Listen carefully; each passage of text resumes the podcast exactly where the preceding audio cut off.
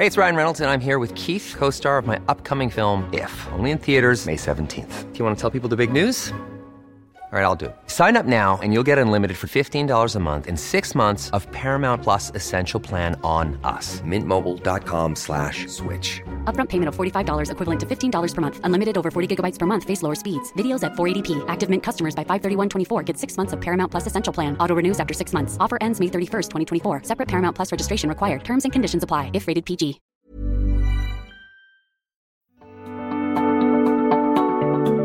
Technion Israel Institute of Technology is where some of Israel's brightest minds ask the biggest question of all What if? What if they could take on the world's biggest challenges? What if they could develop life changing environmental, scientific, health, medical, and technological discoveries that will make a huge impact on Israel and the planet? But they don't just ask the question, they answer it too. They turn those ideas into reality they make them happen. To see just some of the incredible things they've achieved, get the Technion Booklet of Wonders at ats.org slash wonders. We hope it inspires you to give them your support so they can keep doing what they do best.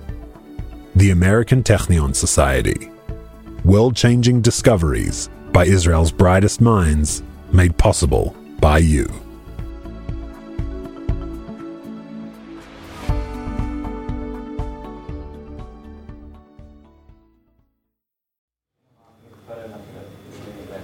Lot of people are calling to to drop off suits. Yes. Rabbi Yehuda Schloss sits behind a massive pile of garments. Is it okay if I move this? You can move everything. Can you introduce yourself? Yes, hi. I'm um, Yehuda Schloss. Um, I live in Modi'in Illit. What would you like to say about? Uh, Do you have a family? You have kids? ah, yes, right. Uh, I'm, I'm, I'm married with uh, ten kids. Uh, I just uh, this last week married off uh, one of my children. yes, thank you. We're in a small and crowded apartment on the ground floor of a large building on Arav Shach Street in ultra Orthodox Bnei Brak. Every possible inch of wall is covered with clothes racks and hangers. There are suits, pants, coats, blouses, shirts, all carefully pressed in plastic protectors and with little tags hanging from them. Like a dry cleaner. Yeah, yeah, it's the same idea. Yeah. Yehuda, salt and pepper beard, white shirt, big black yarmulke, is a Shatnez tester at the Bnei Brak Municipal Shatnez Laboratory. So, Rabbi Schloss, my main question is what on earth is shatnez? Mm-hmm. Shatnez means wool and linen mixed together. The weaving together of wool and linen fibers is, according to the books of Leviticus and Deuteronomy, forbidden. What is the actual problem about mixing linen and wool? And the question is a good question. We have to do what God told us to do, right? This is the way we have to live. It's not possible for us to understand everything. So some of the laws are given to us to know we do because God knows what's good for us and God knows what's right for the world. In other words, because the Torah says so. And here in Bnei Brak, that's a winning argument.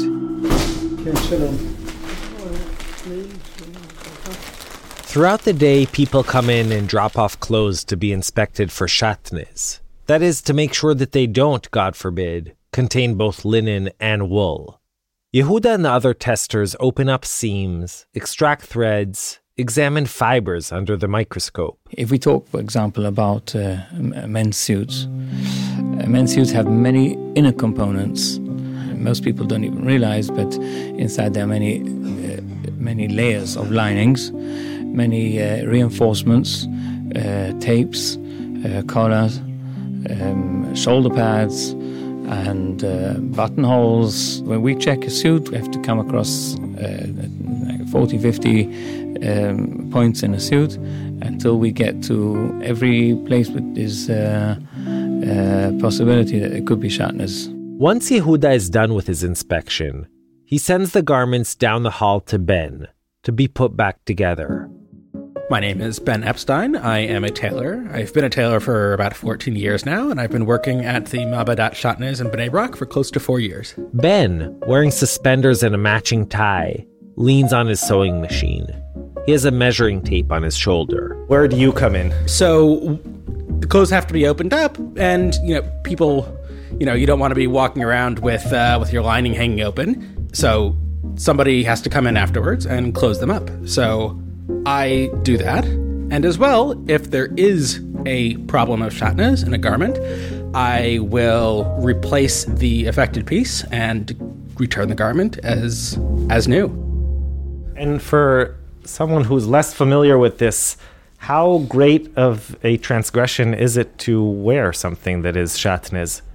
Um, I wouldn't want to uh, say, you know, that one mitzvah is more chamor than another, but um, shatnez is definitely a worthwhile mitzvah to uh, to pursue, and it's a mitzvah that's relevant uh, no matter what stripe of uh, Jew you are. He points to a pile of contraband shatnez. Um, this right here is actually wool and linen woven together. So, so you look at this and you and you're like, uh, this is really like an offending material, basically. Uh, what's left of my hair falls out.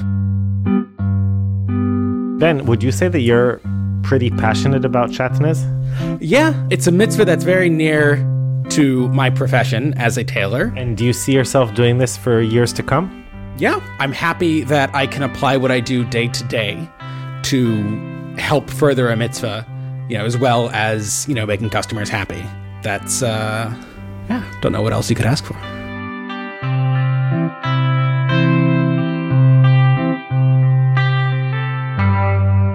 Hey, I'm Mishy Harman, and this is Israel Story. Israel Story is brought to you by Tablet Magazine and the Jerusalem Foundation. Our episode today, Shatnez, is all about things that usually don't, and according to some never should, be mixed.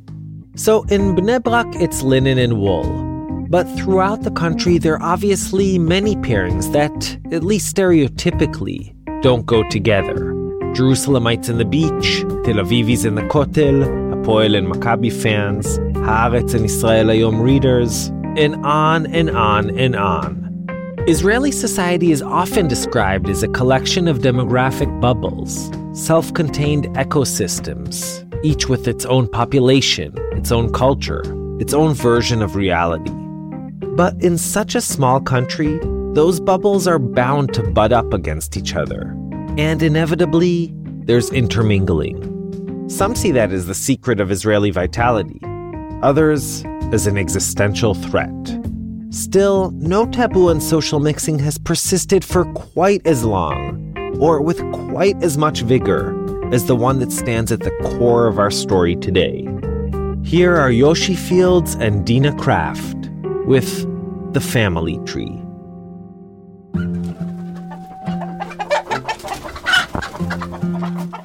That's Rochelle, Sasha Gray.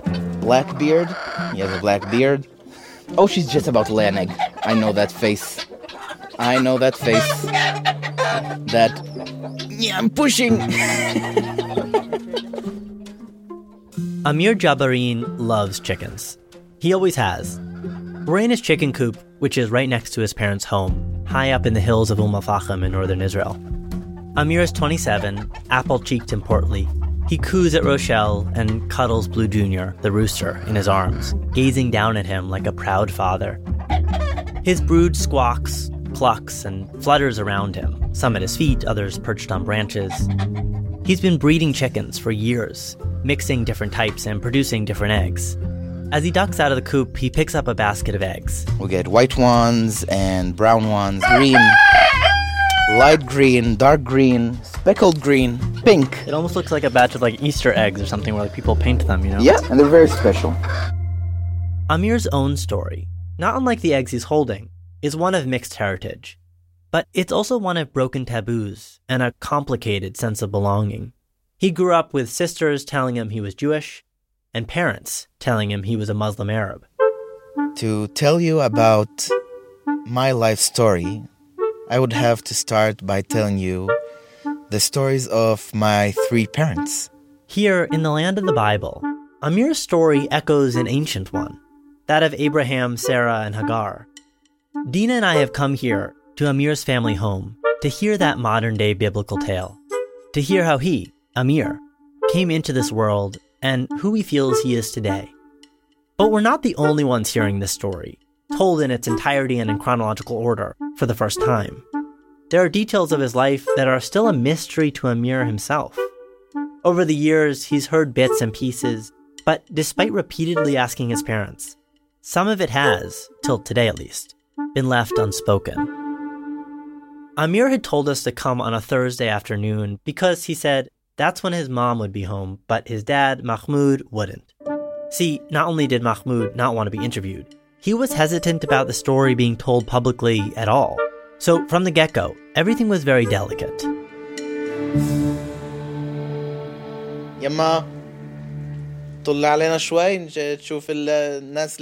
His mother Afaf is a petite woman in her mid 60s.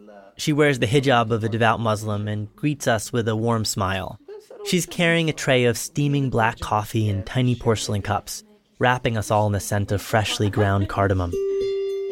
I can tell Amir is excited we're here.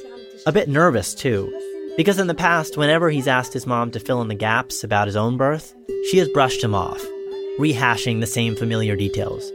Occasionally, she'll add in a new, unknown anecdote. More often than not, however, she just changes the subject and promises to tell him everything, but not until she's on her deathbed. She doesn't want to feel my pain holding that burden. I am both dreading that day and looking forward to it at the same time. It's it's a horrible feeling. I really don't want to lose her. She's a great woman. But I also want to to hear those stories. I want her to talk to me about her heartache. Maybe there's a way to convince her to do that before then. This interview is one of those ways. Afef gestures to a couch in the living room. Okay, she would like to, to sit here to talk to us. Sure. Doreen Jube, our translator, sits next to her. Even though it was Amir who had pushed his mom to do this interview, he suddenly seems hesitant. We all sit down except for him. He waits at the entrance to the room. Afef calls out to him. Why aren't you sitting here? She asks. Amir responds, I want you to feel more comfortable. You know that when I see your eyes, his mom says, I feel happy. With a shy smile, Amir comes over and sits opposite his mom. We're ready to begin. I expect some small talk, but instead, Afef dives right in. She starts off with how she met Amir's father in 1973. I'm from Umm Al Fahim, and I'm Amir's mother. Mahmoud, my fiance, was handsome and kind, and he had charisma. And he was a very strong man. I was in love with him. They were engaged at 19, but though Afef was smitten, she was also shrewd and practical. He had to build me a house. I wanted to have a house for my own. So, like Jacob in the Bible, Amir's father Mahmoud toiled for seven years in order to marry the woman he loved. At the end of the seventh year, in 1980, the house was finished. The very same house where we're now sitting. Mahmoud asked for her hand once again. Afaf said yes. They got married and immediately set out to start a family. I wanted a baby. I wanted to be a mother. But God didn't give us kids. We went to doctors and did tests. The neighbors and some relatives began to gossip. They talked they said, Is she pregnant? Is she not? What happened with her? What's the matter? They'd say, Strange, poor, poor woman. They'd pray for me. They'd say, God compensate her. A sentence that I just hated. Even my own mother would say it. Afef remembers that Mahmoud's brother even threatened to kick her out of the house if she didn't have a baby. So, like the biblical Hannah, she made a familiar deal, a pact of sorts, with God. I promised God that if I had a child, I would never cut their hair. I promised if I have a baby, it doesn't matter if it's a boy or a girl, I will let their hair grow. God, however, forgot to answer. Meanwhile, her husband got into a terrible fight with his family the blowup ended with Mahmoud deciding to leave Umm al Fahim altogether. He left the house and went away.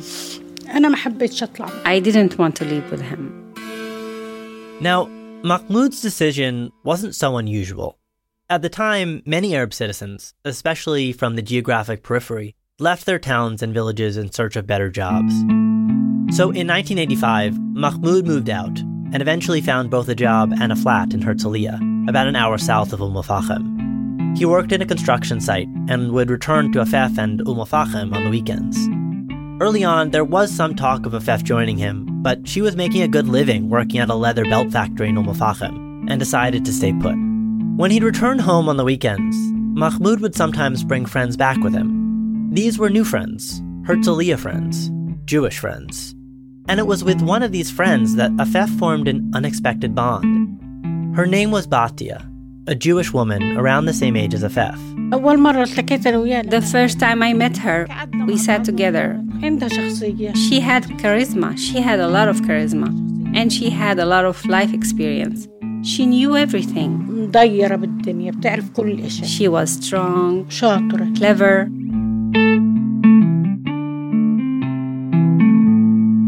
Batya Levi was tough and resolute. Bulletproof is how one of her daughters would later describe her to me. And she had, indeed, been through a lot. According to welfare department reports, Batya's husband had been abusive to her and their young daughters. She had recently left him and, in the process, also their Jewish Orthodox community. She was now staying at a safe house with her three girls, ages 5, 8, and 14. The fact that Mahmoud brought home a female friend didn't faze Afef, nor was she concerned about the fact that Batya was Jewish. True, such friendships are rare in Israel, especially back then, but Afef had always danced to her own drum. Open hearted and trusting, Afef seems to see the best in people, in all people. She let Mahmoud have his freedom, and in turn, he did the same. She would often go out, by herself or with friends, to Umm al-Fahim's cafes, something that was definitely not the norm in their conservative Muslim society. And as she repeats time and again throughout our interview, she never suspected that there was anything going on between Mahmoud and Batya, mainly because Batya quickly became such a close friend to her, a soulmate almost. She'd often come even without Mahmoud. She used to visit for one or two days. She and her daughters. She began to be like a sister for me. If I wanted to share a secret, She's the one I tell. The two would cook together for hours, go on trips to the Sea of Galilee, picnic under eucalyptus trees near the shore, and spend time exploring Tel Aviv. We shared wonderful times together, more than you can imagine. She would wear my clothes. If she had something to do, she used to leave her daughters with me. Years went by like this. And then suddenly, and out of the blue, Batia stopped coming to visit. She wouldn't take Afef's calls either. Afef didn't know what had happened. Did you think Mahmoud was cheating on you? I asked him, Is there anything? He answered, No. I asked him, Why has she stopped visiting? He answered, I don't know. A few months after Batya's sudden disappearance, Afef heard a knock at her door. It was Batia. She had a key. She used to get in on her own. But she didn't open the door. I said, Come in. Do you feel shy? She answered, I will not open the door. Come to see me. Afef went to the door and opened it. In front of her stood her estranged friend, and in Batia's arms was a newborn baby. She handed over the baby, practically throwing him in the air and into my arms. The two women started crying. Without exchanging a single word, Afef understood that Batia and her husband had been having an affair, who knows for how long. And, even more shocking, that this child must be theirs. But nevertheless, the first words Batya said to me were This boy is yours. He's your son not my son. I brought him for you, not for myself. Unsurprisingly, the baby looked nothing like Afef. She had dark brown eyes and an olive complexion. He had blue eyes and pale skin. But their bond was immediate. It was like our two souls were connected to each other. I saw an angel, an angel who fell into my lap. Her husband and her best friend had betrayed her. But the very thing she had prayed for all these years was now within reach. What did you say to her? Makbul. Makbul. Yes. I accept. I accept.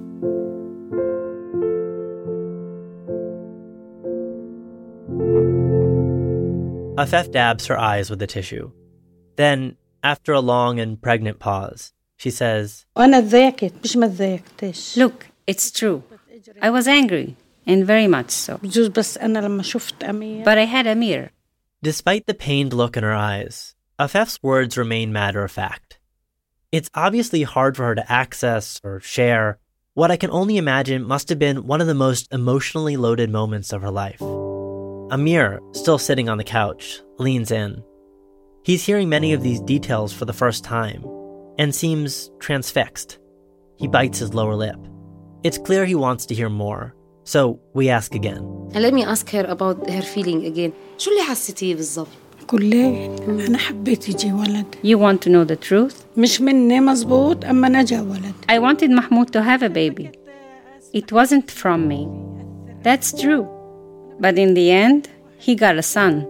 Afef tells us that a couple of days after Batya dropped off Amir, she, uh, Afef, triumphantly carried the baby over to Mahmoud's brother, the same brother who had threatened to expel her if she didn't have a child.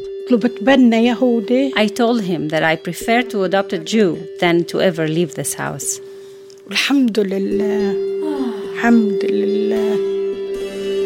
The parents chose the name Amir because it's both Arab and Jewish. In Arabic, it means prince or ruler, and in Hebrew, it means a treetop. Afef began raising Amira as her own, but that wasn't an easy or obvious choice. Her family and neighbors scoffed at her and her blue eyed baby boy, the fruit of an unlikely Jewish Arab love triangle. They were trying to interfere, saying, He's not your son. I used to take him in my hand and go out very proud.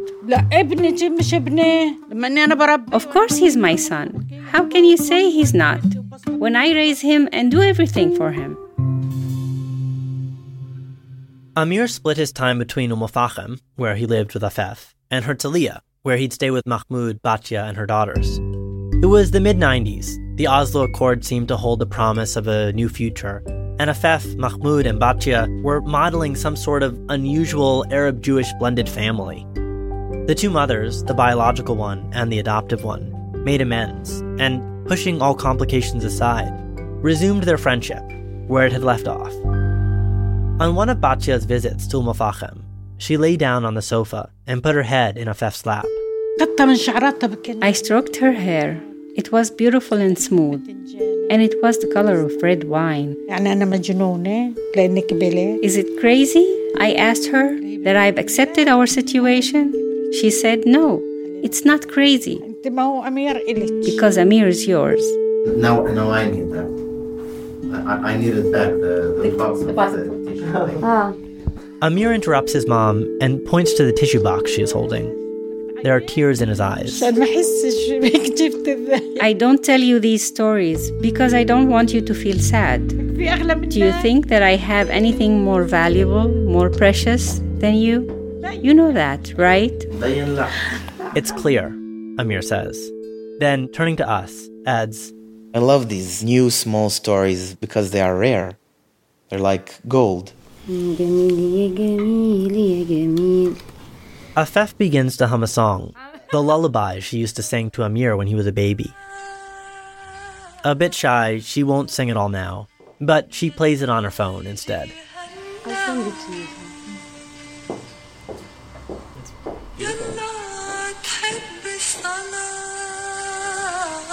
She then gets up and soon returns with a stack of old photo albums with pictures from those early days. You're showing your naked pictures. I know. How did I not think about get, taking this album out of the albums that I brought? there are pictures of Afef and Batya with all the kids, Amir and Batya's three daughters, at their side. Afef grows quiet, a nostalgic smile on her face. Dear one, she says, looking at a picture of a beaming little Amir standing in front of a cake with candles. In a suit and everything, so fancy. That was actually my first birthday. Wow. Uh-huh. And it was right here near the, the table and the window that is right, Right behind here. us. Yeah. Afef recalls another conversation she had with Batia around that time, one she'd returned to in her head over and over again for years. Batia, she tells us, had said that her biggest fear was that if something were ever to happen to her, her daughters would be left alone with no one to look after them. I said to her, I swear to God, I will raise them the same way I'm raising Amir. And the time passed, and it happened.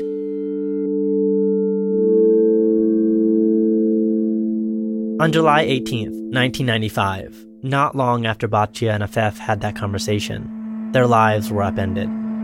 Though he was just a toddler, 15 months old, Amir claims to remember the sights and sounds of what happened at the Kfar Hayarok Junction, a busy intersection north of Tel Aviv. I actually remember the scenery, things that you don't pay attention to.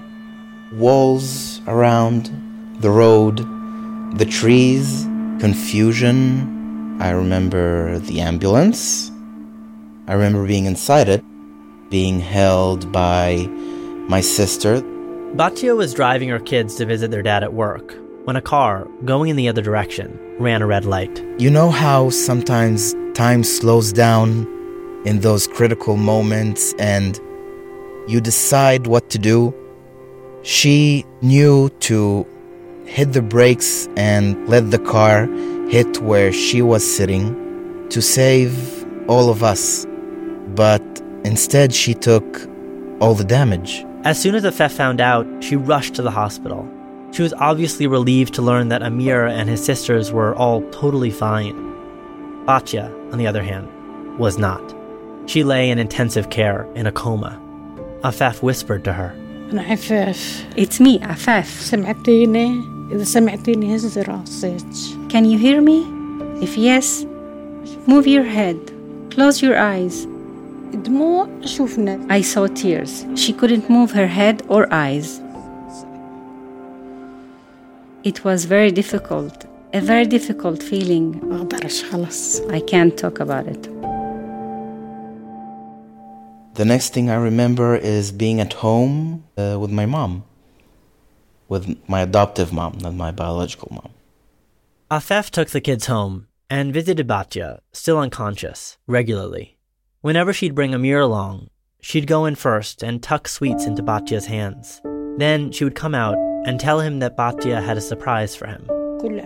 I used to tell Amir to kiss his mother on her head, then to take the candy from her hand. And I had to go in and open her hand with force to get the taffy inside. Weeks passed, then months. Batya remained in a coma, and it gradually became evident that she might never wake up. As had been tragically foreshadowed by Batia herself, her three daughters were left without a mother. And Afef swooped in and began taking care of both Amir and his sisters, just as she had promised she would. She even moved into Batia's home in Herzliya, together with Mahmoud. She took care of us as if we were her kids in every sense. Like, there was no difference between me and if she had her own son because I am her son. In some ways, it was all normal. She cared for all four children as a mother would. She fed them, made sure they brushed their teeth, took them to school. But not everyone saw this in a positive light. The father wanted his daughters. The girl's abusive biological father couldn't fathom the thought of his three Jewish daughters being raised by an Arab. He was Orthodox and said he didn't want them to stay with an Arab woman. The daughters refused and defended me and went to court. But it was out of our hands. Afef is clearly hesitant to go into the whole custody battle story. But Amir, who has heard this part before, fills in some of the details. So the court started doing their investigation. They sent social workers to try and get dirt on uh, my dad and mom. And they came for surprise checks and they checked with the police and they did a whole background check. What they found, Amir says, was a safe environment and loving family. Multiple social workers and psychologists recommended that the daughters stay with Mahmoud and Afef. But the official report also warned that, given the fact that Mahmoud and Afef were Muslim, leaving the girls with them might cause, quote, confusion and future harm. Ultimately, it was decided that the girls be considered minors in need. The judge was uh, a religious Jewish man, and he decided that three uh, Jewish girls can't live in an Arab uh, Muslim man's house. But they also can't go back to their abusive father. Instead, they were sent to foster care. So the family was completely split. Every sister went to a different foster home or boarding school. Because Amir was biologically Mahmoud's, he was able to remain at home and uh, I saw less of my sisters from then on. And by less, I mean like once every few months and on my birthday. Despite her promise, Afef had failed to protect Batya's daughters. In the spring of 2000, after five years in a coma, Batya passed away.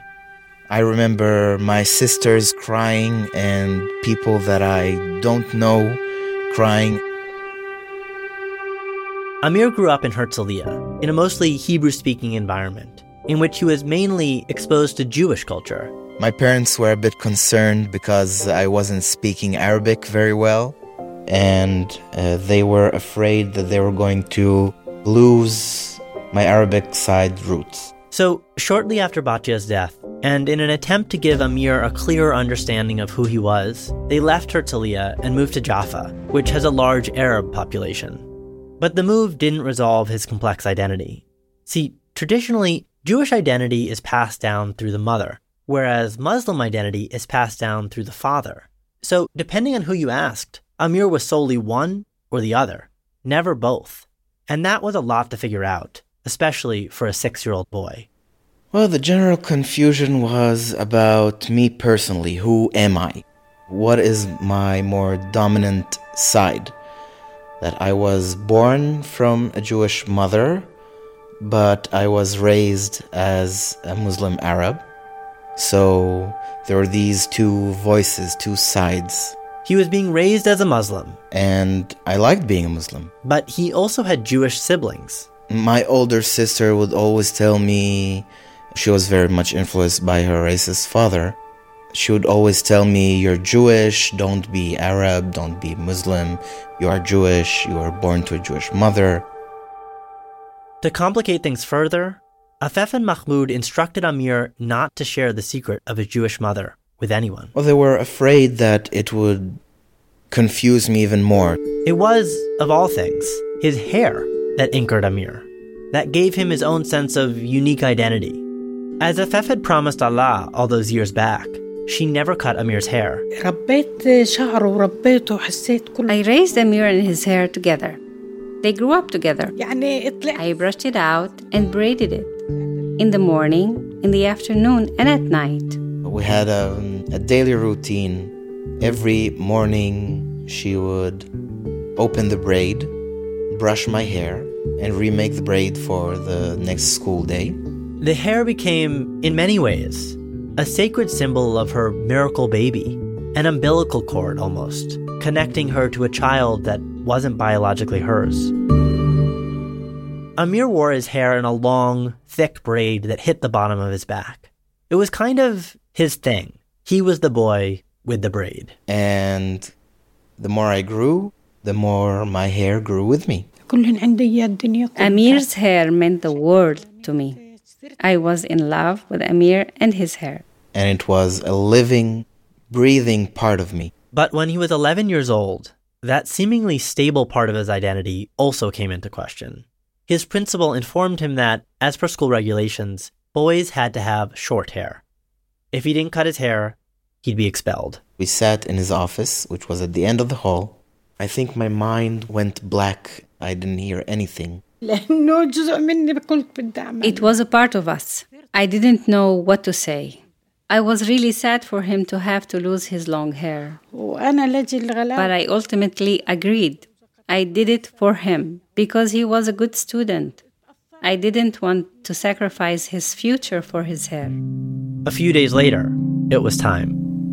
We brought a hairdresser, who's still my hairdresser to this day, uh, to the yard uh, in front of the house, and we invited the family. We brought two sheep to be slaughtered so we can break the promise to God.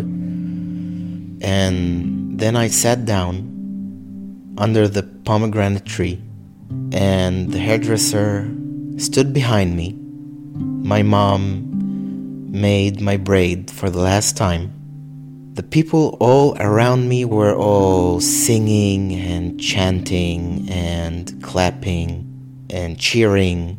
I was crying my eyes out. When I felt that last few hairs hanging on to dear life being cut, I, I shut down. Like Samson, Amir felt that he had lost his source of power, his sense of self. I felt naked without my hair. My head was so cold.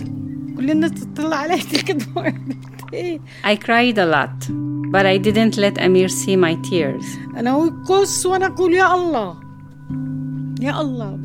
I was praying. You know what? When they brought me the braid, I took it and hugged it. Amir gets up and opens a closet. Oh my gosh. Oh, he returns with a long braid. I loved its feeling, its softness, its color. While we admire it, Afef gets up and goes to the kitchen. A few minutes later, she comes back with dinner lentil soup, a seemingly endless stream of salads, pickled vegetables, and makluba, a favorite Arab dish of chicken, rice, and pine nuts. We take a break from the interview and start chit chatting. Wow, incredible. Huh. Your mother is an amazing woman, as you know, Yes, yes. and I hope this has not been too. I feel I feel drained just sitting here, so I, can only imagine. you know? Uh, what about Then, all of a sudden, Amir stops mid sentence. he's going? He's going to kill me. My dad. Ah, Mahmoud. Mahmoud is here. Mahmoud. Mahmoud, Amir's dad, who wasn't totally happy about the story getting out, has unexpectedly come home. Should we stop Mahmoud is here. recording?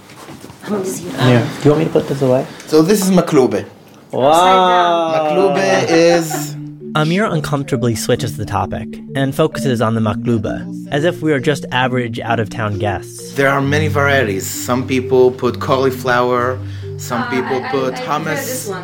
I wonder how persuasive that is, given the fact that my microphone is still at my side, my headphones are around my neck, and it's totally obvious we're in the middle of an interview. But I follow his lead.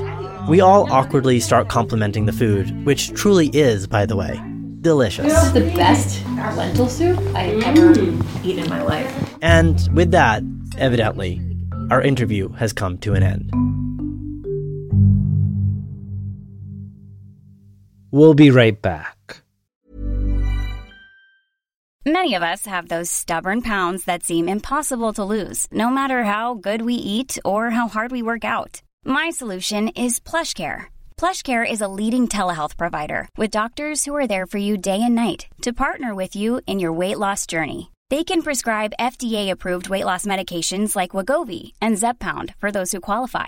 Plus, they accept most insurance plans. To get started, visit plushcare.com slash weight loss. That's plushcare.com slash weight loss. And now, back to our episode.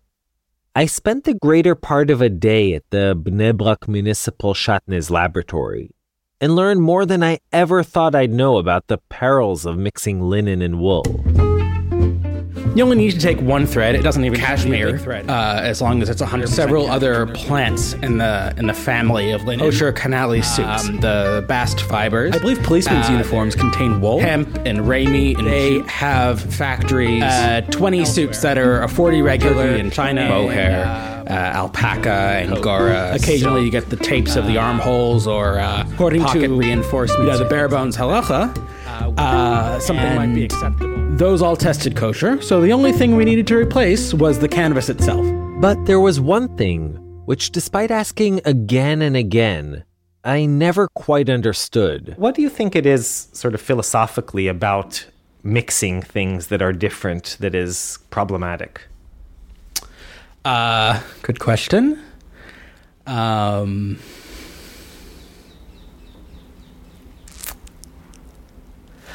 I. One second. Not sure I have an answer for this one. This is a, a chayk, something that we don't. It's not something which you can give full explanation. The reason is not given to it. Ben and Yehuda aren't alone. Many people have strong gut feelings when it comes to whether or not things should be mixed, but they can't always explain why. And that's something that Amir Jabarin, whose story we're hearing, has dealt with his entire life. Just before the break, Yoshi and Dina's interview got cut short by the surprise return of Mahmoud, Amir's dad, who wasn't so hot on the entire idea of sharing the story. But tenacious reporters that they are, they return for more. Dina Kraft takes it from here. A few weeks after our recording day in Umm was promptly interrupted we returned for another interview, this time just with Amir. He had had some time to take it all in and seemed calmer than he had been the first time. There's like this Fahmawi me. The Fahmawi me is the Arab me, and it's my majority. Fahmawi is Arabic for someone who is from Umm al Fahim. That's who he is now, secure in his identity as a Muslim Arab Israeli. But it's been a long and winding road. Questions about his mixed heritage about his mixed identity continued to persist long after his braid was cut off. Over the years, they have confused him. But as he matured, he became better at living in peace with the inherent contradictions within his story. He is, he says, just like water. I fit in easily in every shape. And indeed, Amir has spent most of his life navigating between Jewish and Arab spaces. In university, most of his friends were Jewish Israelis. But in Umm al Fahim, where he and his parents now live, everyone is Arab. He's become an expert at playing the chameleon and applying the right social cues and customs in the right context. For example, Arabs don't hug, and Jews do. With Arabs, I would shake hands, and with Jews, I wouldn't mind the fist bumping. Arabs, we get more of a objective conversation with a lot of hand gestures. And with Jews, you'd actually say that I felt this and that and that. And it's more subjective.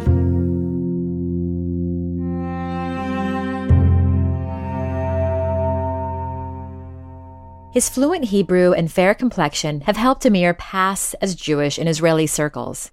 Most Jews don't even know he's Arab at first. But when they hear his last name, Jabarin, or learn that he is in fact Muslim, they often say, No, don't be lying. You don't look Arab. You're not Arab. You're not talking with uh, an, an Arab voice or an Arab tone. When we ask him how this makes him feel, he shrugs it off. Amir is a true blue optimist and prefers to focus on the times he did fit in, like water. He shares many tales and gives many examples, but throughout them all, one name keeps coming up Anastasia. My best friend till this day. Anastasia Wiener. She was the first university friend with whom he shared the secret about his Jewish mom. I did understand what it meant for him to be half Jewish and half Arab.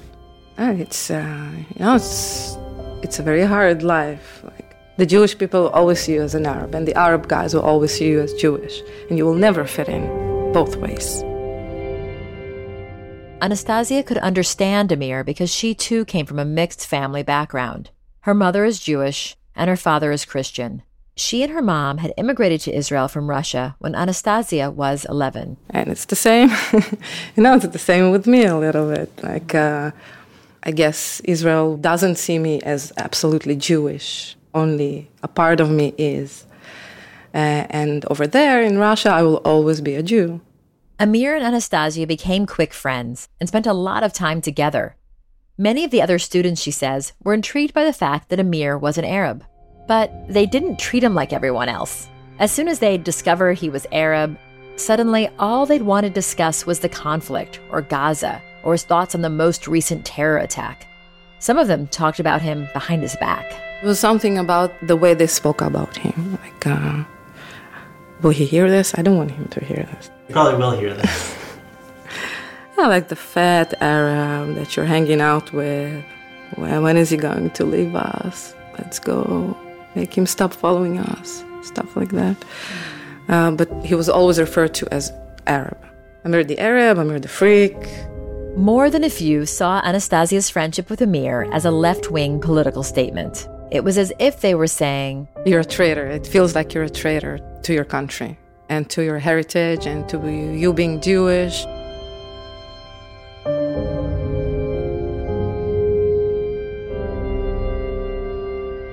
In many ways, Amir's double identity means he's neither here nor there, shut out somehow of both worlds. He moved back to Umm al-Fahim, and after graduating with a prestigious degree in biomedical engineering from the Technion, started looking for a job in his field. For a very long time, he had no luck. He thinks that, like many other Palestinian citizens of Israel, he's at a disadvantage when it comes to hiring because he didn't serve in the army. And he claims it was only after he changed the address on his CV from Umm al-Fahim to a nearby Jewish town that employers started responding at all. Sometimes, however, the pendulum swings the other way, and it's his perceived Jewishness that hinders him. He recalls a time he was turned away from the Al Aqsa Mosque. Before I got to step inside, they told me to stop. And they told me, well, you can't go in through this gate. This gate is for uh, Muslims only, for Arabs only. Amir explained that he was indeed Muslim. They asked to see uh, my ID. And it also says my birth mother's name, Batya. They looked him up and down and said, Why do you have a, a Jewish mother's name? Well, tell him my biological mother was Jewish. And I was raised by my father, who is uh, Muslim, and I am Muslim. So I came to pray. They call their superior and they give him my ID number. He checked in the computer and it says Jewish. No entry allowed. I told him then, what am I going to do? I'm a Muslim who's not allowed to pray in Al Aqsa. That's against my religion. I started telling them pieces of the Quran by heart. I started speaking Arabic. I was confronted by a couple of potato heads. they didn't see the person it's easier for them to say no, and that's it. Even with his own sisters, Amir can never just be himself. Instead, he has to carefully balance who he is and who he's expected to be. We spoke with one of his sisters who didn't want to be recorded, but agreed to let us quote her. I don't tell anyone that he's half Muslim, she said. It's basically a secret. But I also don't want him to feel that it's a secret or that we're hiding him. Through tears, she added, quote, I don't want to hurt Amir. I don't want to hurt him, but I simply don't know what to do. She wishes she could shout the truth from the rooftop or even just invite Amir to visit her home. But, she admitted, she's afraid of being judged for having an Arab brother. Another sister, who's a religious Jew, constantly reminds Amir that he is Jewish. Though they are relatively close and see each other quite often, she hasn't told her three children that Amir, their uncle, is Muslim. Amir says he understands, though I can't imagine it doesn't hurt. She's trying to protect them from knowing that I'm Arab. They want actually to visit here. They don't know where I live, though. Most Jewish Israelis don't visit Arab villages and cities, and Umm al-Fahim, the third largest Arab city in the country, is perceived to be a hub of pro-Palestinian nationalism and hostility towards Israel. I asked her, what am I going to tell them? They asked me where I live. I How you want me to tell them I live in Umm al-Fachem? They're like, no, just tell them you live in the north, near Afula. Fine, whatever you want. They call me like every week, sometimes twice a week. And as if on cue, his nephew calls, not once, not twice, but three times. כן. בסדר. שבוע הבא, מה, אייל לא אמר לך? He asks Amir when he'll come visit. Next week, Amir answers with a smile. Eventually, she's going to have to tell them. Uh, these things, it's not healthy to keep them hidden. And when she will, they will see that I'm still their uncle, I'm still the same person, and I'm sure that they'll see me exactly the same. I mean, these kids are nuts about me. And I'm okay with it. I'm still there. I'm like, uh, I'm on the fence, and the fence is high, and from that point of view, I can see everything clearly from the top of my mountain. When Amir says mountain, he's not just speaking metaphorically. So, this mountain is called Sit Khazaran. It's the same mountain upon which his father built a home for his mother all those years ago, where Batya had handed him over as an infant, and where, bringing things full circle, he now lives. It's here that he's found his footing, here that he feels most himself. Amir takes us on a tour of his family's small olive grove. I see it as a connection to my uh, agricultural heritage as a uh, Falahi farmer from Umm al Fahm. Falah is someone who does farming in the old ways. When he works the land, he feels like he's creating another link in a chain that stretches way back. When I was plowing the land, uh, it's like I was imagining of my ancestors holding on to that plow and uh, helping me drive it into the hard land. It's like they were always there. He shows us how he methodically collects the olives from one of the trees into a tarp below.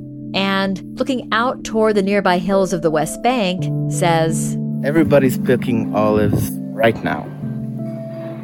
I'm doing it here, they're doing it there. But we're all doing the same thing. This land has become his Garden of Eden, his refuge, his home, and it's also anchored him in what he feels is a pillar of Palestinian culture. While many Jews, he says, feel a connection to the land of Israel as a whole, many Palestinians feel a connection to a specific plot of land. For Arabs, we have our land. So I have my parents' land. This land belonged to my grandfather and to his father before him. Amir points to a stone house on his family's property. He says it's 225 years old. Weeds grow in the cracks. Its roof has mostly caved in, and the mortar has eroded long ago. But, he tells us, if you look closely, in some spots, you can still see fingerprints of those who built it. This house is the oldest in Umm al-Fahim. Seven generations grew up in this house and were born physically in the house, including my father. Your father was born in this house? He was born inside this house. Amir's now trying to get funding in order to repair the house and turn it into a museum of Palestinian cultural heritage. Let's go to my home. We make our way up the hill and Amir guides us through a wooden gate and into a large wild garden. Oh, we have food, we have onion, we have. At the center of the garden is a three story concrete behemoth under construction. There are ladders and bags of plaster everywhere. Yeah. Like his ancestors before him, he's building a house. A house in which he plans one day and, God willing, to raise a family of his own. His parents, he says, will live on the bottom floor, and he'll live on the second floor. But he seems most excited about the roof. The roof will be the place where we're going to host in the future when groups come for uh, Ramadan and uh, other occasions. The roof isn't ready yet, but nevertheless, we climb up and take a moment to feel the wind on our faces. Woo! So it's open, it's airy. Wow, we're really high. It's basically like flying. The view is breathtaking. Below us, we see Umm al Fahim's terracotta colored roofs, its small and winding streets, its minarets, and the golden domes of the mosques. As we speak, muezzins across the city begin their call to prayer. Amir is still piecing together the unusual story of his three parents. But as he stares out into the distance, like a proud prince or Amir atop his castle, it's clear that more than ever, he's taking ownership of that story. His story. It's kind of like therapy to tell the story. It sharpens all the details, makes the movie in my head clearer, puts everything in order.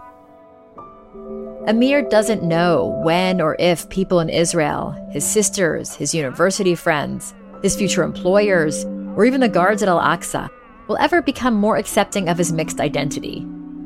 But he does know where his home is and where his future will be. On this exact plot of land, with its flowering garden, olive trees, and a house with a view. I'm rooted. This place is my roots. I can't imagine being anywhere else. As he speaks of roots, he gestures to an old tree down below us. This tree was planted by my great grandfather. It's been here forever, long before I was born. Was struck by lightning twice. Storms, droughts, fires, nothing was able to budge this tree. And I feel the same. I feel proud being on the edge of the central mountain against the winds from east and west, completely open but can't be budged.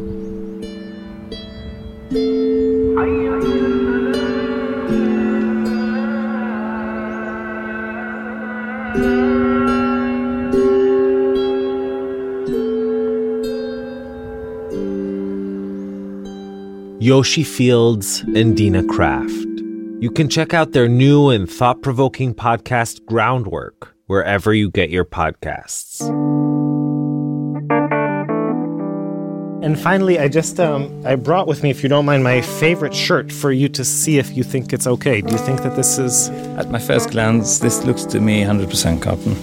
Uh, and uh, although this is multicolored, all the colors are from one type of thread. I'll just look at the label and see whether I'm right. Yes, 100% cotton. Yeah. So it looks completely kosher. Yeah. Yeah. Well, thank you so much, Rabbi Schloss. Really, thank you. Okay. I'm glad to hear that my shirt is is okay. Yeah.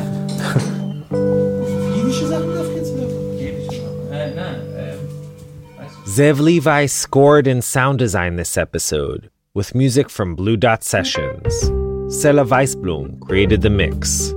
Thanks to our translator, Darin Jube, and to Sally Abed, Ilham Nasseradin, Susan Bell, Yoni Yav, Wayne Hoffman, Esther Werdiger, Sheila Lambert, Erica Frederick, Jeff Faig, and Joy Levitt. You can catch up on all our past episodes on our site, israelstory.org, or by searching for Israel Story wherever you get your podcasts. You can also follow us on Facebook, Twitter, Instagram, all under Israel Story. Lastly, if you're interested in sponsoring episodes of Israel Story, email us at sponsor at israelstory.org. Our staff includes Yochai Maital, Zev Levi, Yoshi Fields, Skylar Inman, Nomi Schneider, Adina Karpuch, Eli Blyer, Sharon Rappaport, and Rotem Tzin. Tanya Huyard and Matthew Littman are wonderful production interns. Jeff Umbro from The Podglomerate is our marketing director. I'm Mishy Harman, and we'll be back next time with our next to last Israel story episode of the season. So till then, shalom shalom, and yalla bye.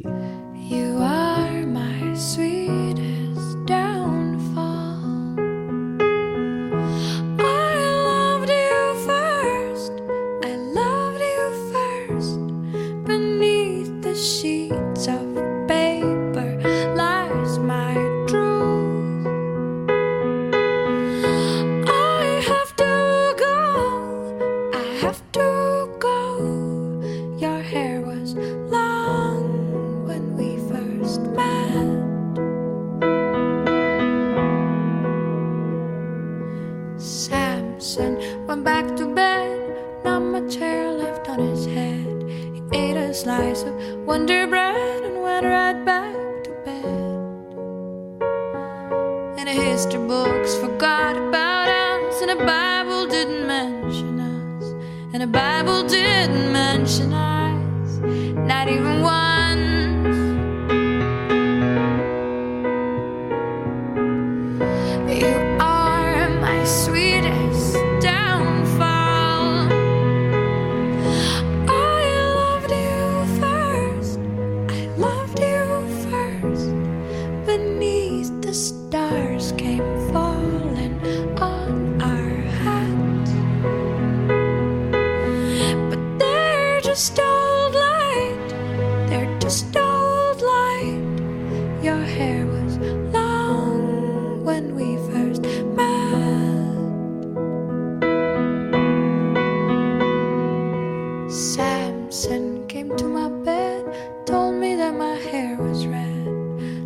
I was beautiful.